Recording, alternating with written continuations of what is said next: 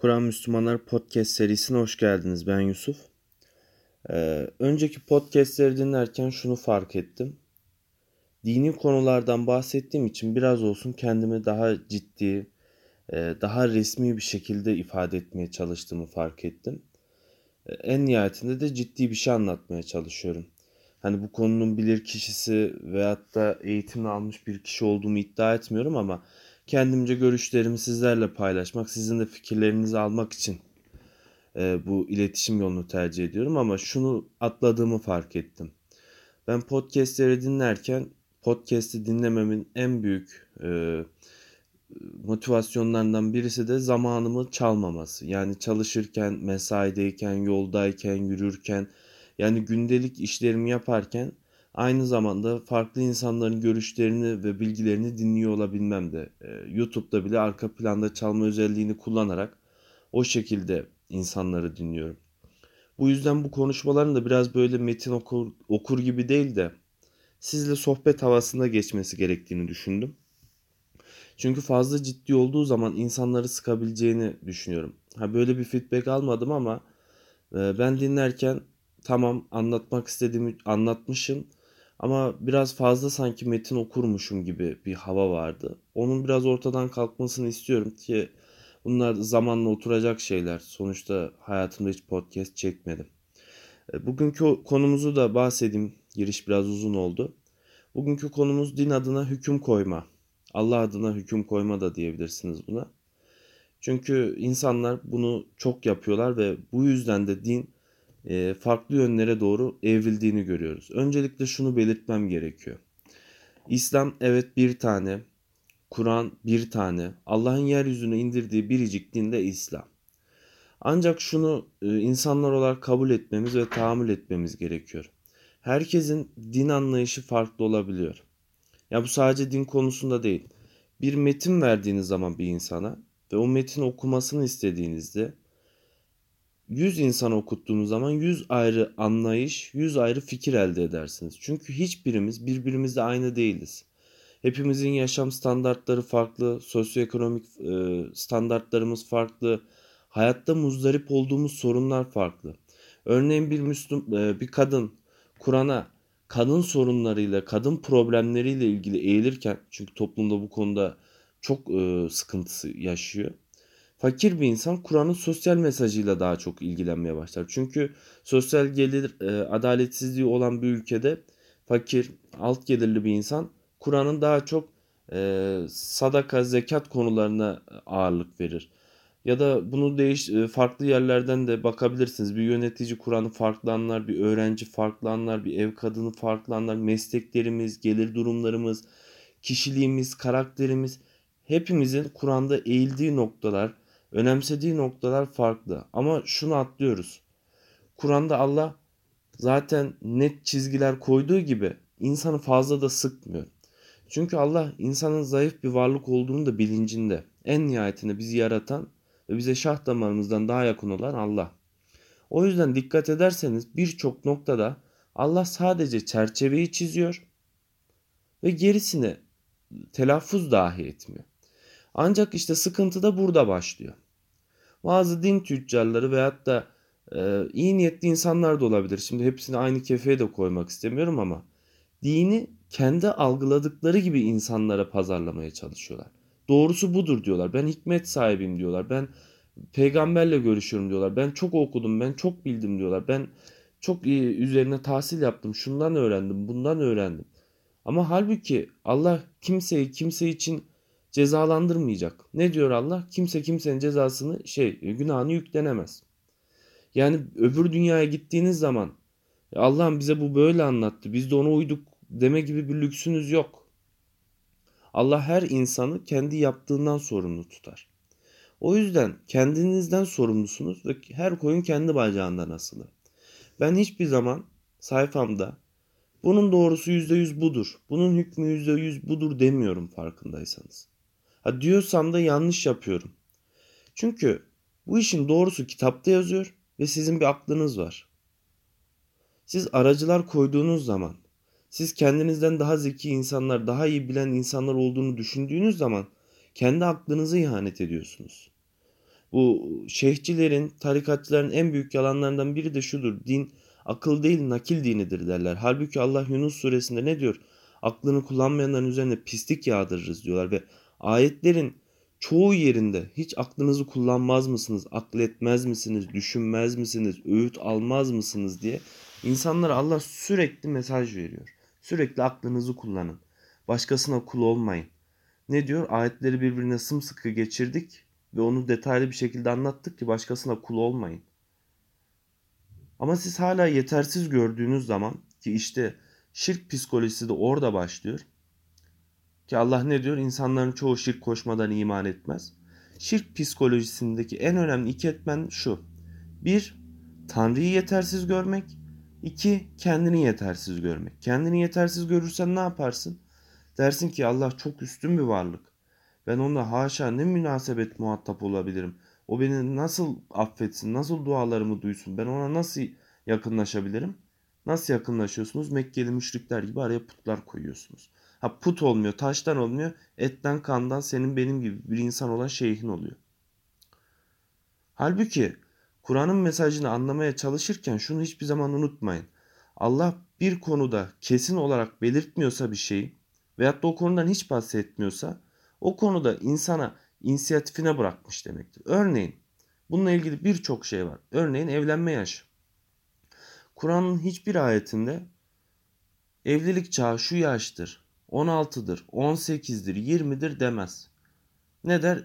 Yetimleriniz evlilik çağına gelinceye kadar mesela mallarını tutun der. Yani ne demek? O çocuk akıl, parayı yönetebilecek zekaya, olgunluğa erişene kadar parasını vermeyin. Yani evlilik çağı diyor orada. E şimdi bunu neden Allahu Teala net bir rakamını vermiyor? E çünkü bugün günümüzde bile dünyaya baktığınız zaman evlilik yaşları ülkeden ülkeye değişir.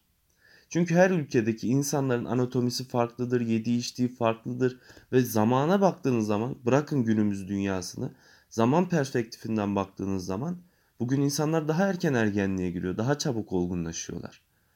Atıyorum İrlanda'da 16 yaşında oy kullanabilirsiniz. Hollanda'da 14 yaşındaki bir kız kendisinden 10 yaştan fazla büyük olmaması koşuluyla bir insanla cinsel ilişkiye girebilir. Türkiye'de 18 yaşındadır ki Avrupa'nın en yüksek cinsel rüşt yaşı Türkiye'dedir. 18 yaş. Avrupa'nın çoğunda 16-15 yaştır cinsel erişkinlik yaşı. Yani 15 yaşındaki bir kız çocuğu veya erkek olan kendi rızasıyla bir insanla cinsel münasebete girebilir diyor oradaki yasalar. 16 yaşında bazısı oy kullandırtıyor. Bazı eyaletlerde Amerika'nın 16 yaşında ehliyet alıyorsun. Bunun gibi ülkeden ülkeye ve zamandan zamana da mesela bugün eski türküleri dinleyin. 14 yaşındaki kıza aşk türküsü bile yazılmıştır. E şimdi bu günümüz algısıyla baktığınız zaman pedofili. 14 yaşındaki kıza aşk türküsü mü yazılır? Ama o zaman için 14 yaşındaki bir kız toplumun geleneği, kültürüne göre tamam bu cinsel olarak belli bir e, şeye gelmiş, kalibreye gelmiş, belli bir olgunluğa ulaşmış. Bu artık e, şeydir, evlenilecek çağda bir kadın gözüyle bakılır. Bu size bir tabu olarak gelebilir, farklı gelebilir ama bu kültürden kültüre, o ülkedeki insanların anatomisinden genetiğine kadar çok büyük bir skalada etken eden durumlar var buna. Yediğiniz, içtiğiniz hatta çocuklarınızın izlediği diziler, filmler, çizgi filmler bile çocuğunuzun erken ergenliğe girmesine bile sebep olabiliyor. Ki bugün dünyada ergenlik yaşı sürekli e, e, aşağı yönde eğiliyor. E şimdi bu evrensel bir kitapsa Allah burada 18 dedi atıyorum. E bundan 500 yıl sonra biz bakacağız ki çocuklarımız 13 yaşında ergenliğe girmeye başlıyor ortalama. E bu sefer Kur'an evrenselliğini yitirmeye başlıyor. Veyahut da tam tersi oldu. 18 yaş ileride sübyan gözüyle bakılan bir yaş oldu. Aynı şekilde zekat meselesi. Kur'an'da Allah fakirlere, kimlere yardım edileceğine kadar söyler. Yolda kalmışlar, akrabalar, ana, baba, fakir fukaraya Allah yolunda harcayın diyor. Farkındaysanız soruyu soranlar müşrikler ne kadar vereceğiz diyor. Ayette müşrikler soruyor bu soruyu. Ne kadar vereceğiz? Allah ne diyor? İhtiyacınızdan arta kalan yani gönlünüzden ne kopuyorsa onu verin. Ama bakıyorsun adamlara işte Allah yerine hüküm koyma orada başlıyor. Ne kadar vereceğiz? İşte 40'ta birini vereceksin. Yok şu kadar altının varsa şu kadarını vereceksin. Yok şu kadar kazanıyorsan şu kadarını vereceksin. Ama bir toplumun dinamiği, ülkelerin gelir seviyeleri, hatta dünyadaki gelir seviyesi sürekli değişim halinde. Hatta biz şu an baktığımız zaman dünyada açlığın sürekli azaldığını, gelirlerin sürekli arttığını görüyoruz. E şimdi Amerika'daki bir adamın ihtiyaç algısıyla Afrika'daki bir insanın ihtiyaç algısı farklı. İhtiyaç dediğin nedir? Yani bir araba ihtiyaç mıdır mesela? E, günümüzde mesela ne deriz? Ya, araba olmazsa olmaz artık ihtiyaç. Ama bundan 50 yıl önce araba lüks, araba bir varlık göstergesi. Mesela bugün hepimizin elinde televizyon var ama televizyon bir dönem insanları için lükstü. Hatta bugün dünyası için bile bazı evlerde televizyon yok. Telefon olmayan insanlar var. Dünya nüfusunun %25'i hiç telefon kullanmamış. Kendi telefonu yok. E bundan 50 yıl önce dünya nüfusunun sadece %5 uçağa biniyordu. E şimdi bilmiyorum ama Türkiye'de bile bakın ne kadar insan uçağa biniyor. Türkiye'de bile diyorum çünkü Türkiye gelir seviyesi olarak baktığınız zaman dünya ortalamasının altında yani 200 devlet varsa Türkiye 65-70 civarındadır alım gücü endeksi olarak. E şimdi Allah mesela orada net bir rakam vermiyor. Niye? Çünkü sana bırakıyor. Bu bir sınav. Ve bu evrensel bir kitap. Bu işin sınav boyutu da var. Bakalım sen sen ne kadar vereceksin? Allah sana ver dedi de. Allah orada ne yapıyor? Çerçeveyi çiziyor ama. Diyor ki ne cimri ol ne de savurgan ol. İkisinin ortasında bir yol tut. Aynı şekilde kadının örtünmesi. Zinet yerlerini örtün der allah Teala. Şimdi zinet yeri nedir kadının? Karşı tarafa cinsel açıdan çekici gelen her yeri kadının zinetidir. E şimdi bakıyorsun Elmalı Hamdi Yazır çıkıyor diyor ki kadın her yeri zinettir. Tek göz hariç her yerini kapatsın. E şimdi sen Allah'ın haşa söylemeyi mi unuttu? Allah söyleyemiyor mu onu? O zaman ayette yazardı tek gözünüz hariç kapanın. Mesele şu. Allah onu söylüyor. Çünkü toplumlar farklı, ırklar farklı, insanlar farklı, zaman değişiyor. Yani belli bir e, kalıbı koymuyor. Hem sizi zorlamamak için insanları hem de bu kitabın evrensel özelliğinin kalması için bunu yapıyor. Ne yapıyor? Ne diyor Allah? Siz zinet yerlerinizi örtün. Ya da elbiselerinizi uzatın diyor. Ne kadar? Söylüyor mu? Söylemiyor. Çünkü bazı ülkeler var mesela Uzak Asya'da.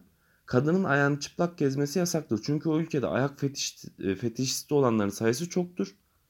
Bu yüzden ayak kapalı kalması gerekir. O ülkede yasaktır hatta yani yasal olarak yasaktır. Kadın ayağı çıplak gezemez. Ama başka ülkeye bakarsın mesela çok sıcak bir Afrika ülkesinde kadınlar atıyorum şortla geziyordur diz kapağın altında mesela bir şortla gezdiğini düşünün. Ve oradaki erkekler için o çok sıradandır, normaldir.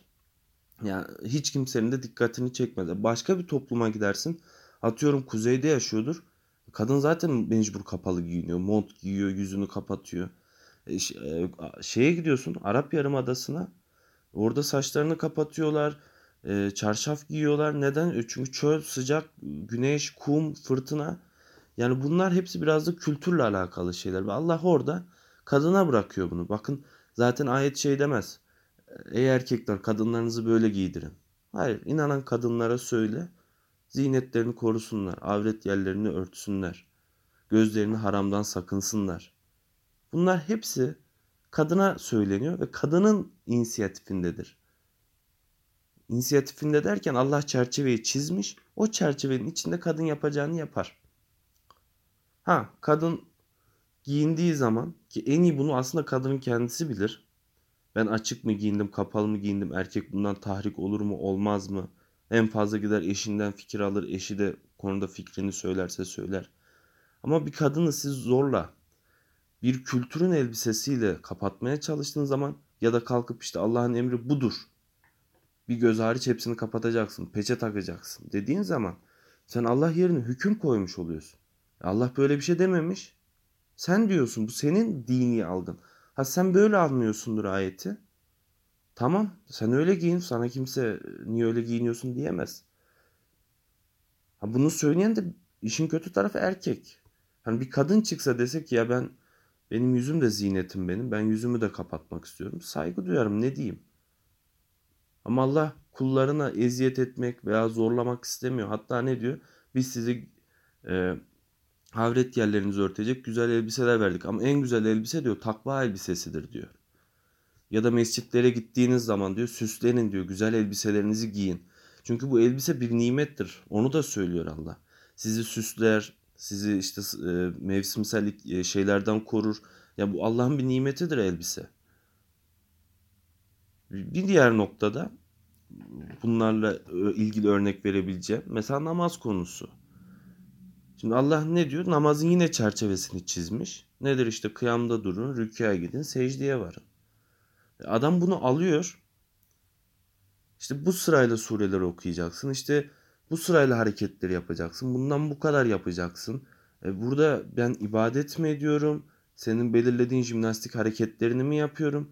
Senin belirlediğin sureleri ben niye okurum? Belki ben beğendiğim, Allah'la iletişim kurarken sevdiğim bir sureyi okumak istiyorum. Belki ona kendim dua etmek istiyorum. Kendi anladığım dilde de etmek önemli. Çünkü Kur'an'da hiçbir zaman işte namaz kılarken Arapça okuyun, şu sırayla okuyun hiçbir şey yoktur kısıtlama. Çok üstü kapalı bir şey, şey e, çerçevesi çizilmiş ve geniş bırakılmıştır. E, bugün baktığınız zaman e, Pakistan'daki adam başka namaz kılıyor. Türkiye'deki adam başka namaz kılıyor. Arap Yarımadası'nda bambaşka bir namaz kılınıyor. Çünkü önemli olan namazın kılınmasındaki husus Allah'ın çizdiği o çerçevedir. Ama sen kalkıp bu böyledir dersen, bu namaz böyle kılınacak dersen sen kendi din algını insanlara satıyorsun. Ve Allah ne diyor insanlara? Kafirler sizi Allah ile kandırmasın. Çünkü bu şeytanın taktiğidir. Şeytan Adem'i nasıl kandırıyordu? Vallahi diyordu Allah'ın adını veriyordu orada. Bak diyor bu meyveyi yersen diyor işte çok güçlü olacaksın, şöyle olacaksın, böyle olacaksın diye Adem'in aklına giriyor orada. E şimdi Adem de düşünüyor ki ya bunu Allah söylemiş demek ki. E şimdi insanlar da öyledir. Siz dünyanın en saçma fikrini atarken bile ortaya ya ama bunu bu söylemiş dediğiniz zaman insanlar bir duruyor. Hele ki bu konu din konusuysa insanlar tamamen e, koyuna dönüyor. Yani siz bir kendi algıladığınız dini insanlara satarken bakın peygamber böyle demiş, işte şu din alimi böyle demiş, şu şeyh şöyle demiş dediğiniz vakit insanlara kendi dil algınızı sanki Allah'ın buyruğuymuş, emriymiş gibi satıyorsunuz ve insanları zorluyorsunuz. Halbuki her insan farklıdır ve Allah bu yüzden insana fazla kısıtlamıyor, fazla tek tipleştirmez insanı İslam. Toplumların kültürlerini, geleneklerini haram olmadığı dışında yanlış bir şey olmadığı zaman silip atmaz. Hayasızca bir iş yoksa ortada. İslam kültürü denilen şey Arap kültürü olarak satılmaz. Yoksa Kur'an Arapların e, çok da mattah olmadığını da söylüyor. Yani Tevbe suresi 97. ayet açım okuyun. E, bu ayeti de tarif ediyorlar. E, diyorlar ki efendim orada Araplara demiyor da çölde yaşayanlara diyormuş da. Bedevilere diyormuş ki bu konuyu daha önce de konuştuk. E şimdi bu kadar Arapçılık ben Arap düşman da değilim bu arada sakın yanlış anlamayın ama bu milliyetçiliğe, ırkçılığa girecek şekilde artık yapılıyor, tezahür etmeye başlıyor. Halbuki dinin doğrusunu ne Araplar biliyordur, ne Türkler biliyor, ne İngilizler biliyor, ne Fransızlar biliyor. Dinin doğrusunu Allah bilir. Allah ne diyor? Allah'ın dinini Allah'a mı öğretiyorsunuz? Açın, okuyun, berrak bir kafayla. Mealleri karşılaştırın. Anlamadığınız yer olursa insanlara tabii ki danışın. Allah ne diyor? Onlar aralarında hükmü şuurayla verirler. Yani toplaşıp öyle karar alırlar diyor müminler için. İnsanlara danışın. Ama şunu hiçbir zaman unutmayın. Çoğunluk her zaman doğru söylüyor demek de değildir. Şimdi bu hüküm koyanlara bir başka daha örnek vermek gerekirse. Bunların sayısı tabii bitmiyor. Yani sabaha kadar konuşuruz. Zekatı söyledik, namazı söyledik, kadınla ilgili olanı söyledik, e, evlilik yaşıyla ilgili olanı söyledik. E, bir de bunların şu meselesi var. İnsanların Allah'la olan ibadetine kadar artık bir kural koyma var. İşte mesela gündelik hayata da sirayet etmiş bu. Örneğin dişinizi fırçalayacaksınız. Önemli olan İslam dininde nedir? Temiz olmaktır. Allah ne diyor? Temiz olun. Müdessir suresinde ne diyor Allah'a peygamber? Ey örtüsüne bürünen işte temizlen üstünü başını temizle kirlerinden arın. Ya da abdestle ilgili Allah ne söylüyor? İşte Allah size zorluk çıkarmak istemiyor. Sizin temiz olmanızı istiyor. Şimdi burada ana tema temizlik. Çerçevemiz yine nedir? Temizlik. Mesela gusül. Gusülü yok sağ eline su vereceksin, sol eline su vereceksin, ağzına üç kere vereceksin, üç kere burnuna hın edeceksin. Önce sağ tarafını yıkayacaksın sonra. Hiç öyle bir şey anlatmıyor Kur'an. Kur'an dediği nedir? İyice temizlenin. Gideceksin duş alacaksın bu kadar basit. Ha bunu zorlaştırmanın, bunu böyle teferruatını arttırmanın, detaylandırmanın hani mezheplerin iddiası nedir? Hep biz işte rahmetiz, dini kolaylaştırıyoruz. Halbuki dini zorlaştıranlar kendisi. Allah'ın açık, net e, emirlerini sürekli sorgulayanlar, hani bu İsrailoğullarının sürekli buzağın rengini sorması gibi sürekli detay soruyorlar. Hatta biz sayfamızda buna e, ilgili bir karikatür paylaşmıştık. Zebani oradan diyor ki dünyada işledik, işlediğiniz günahlarla ilgili iki sayfa kompozisyon yazın. Oradan biri el kaldırıyor. Arkalı önlü iki sayfa? Zihniyet aynı zihniyet. Yani zaten senin detaylı olacak. Yani senin ihtiyacın olan bir detay olsa Allah söyler. Allah ne diyor? Bu kitap detaylıdır.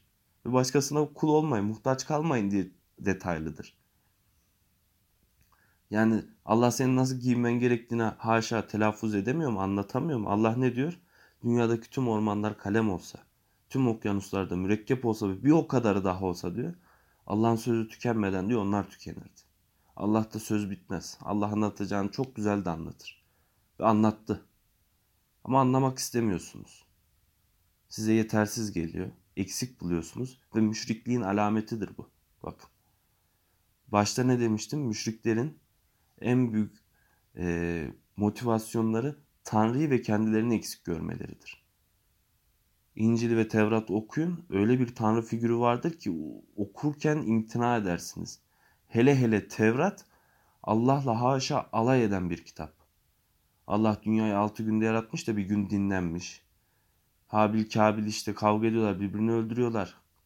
Allah'a bağıranı mı ararsın? Allah aradaki geçen olayı bilmiyor mu dersin? Öyle bir Allah figürü var ki ortada.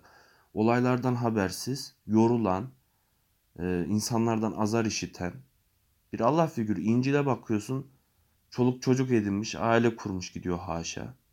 Ama Kur'an bunların hepsini düzeltmeye gelmiş. Ama siz içten içe hala yetersiz buluyorsunuz. Hala bir birini yanına yapıştırmaya çalışıyorsunuz. Ve kendinizi de eksik görüyorsunuz. Tabii ki biz eksik zayıf varlıklarız ama bizim sınavımız zaten bu beyni kullanmak. E sen o beynini yetersiz görüyorsan bu sınavda kopya çekecek bir şeyin de yok. Başkasının e, sevabından sen faydalanmıyorsun. Başkasının günahından da sen faydalanmıyorsun. Her koyun kendi bacağında. Evet e, biraz uzattım gibi. Umarım bu şekilde derdimi daha iyi anlatabilmişimdir. Öyle aklıma gelen birkaç konuyu sizlerle paylaşmak istedim. Biraz uzun bir podcast oldu. Önemli değil. Yolda dinleyin, işte dinleyin, parça parça dinleyin. Evet, e, bir sonraki bölümde görüşmek üzere. Allah'a emanet olun. Sağ olun.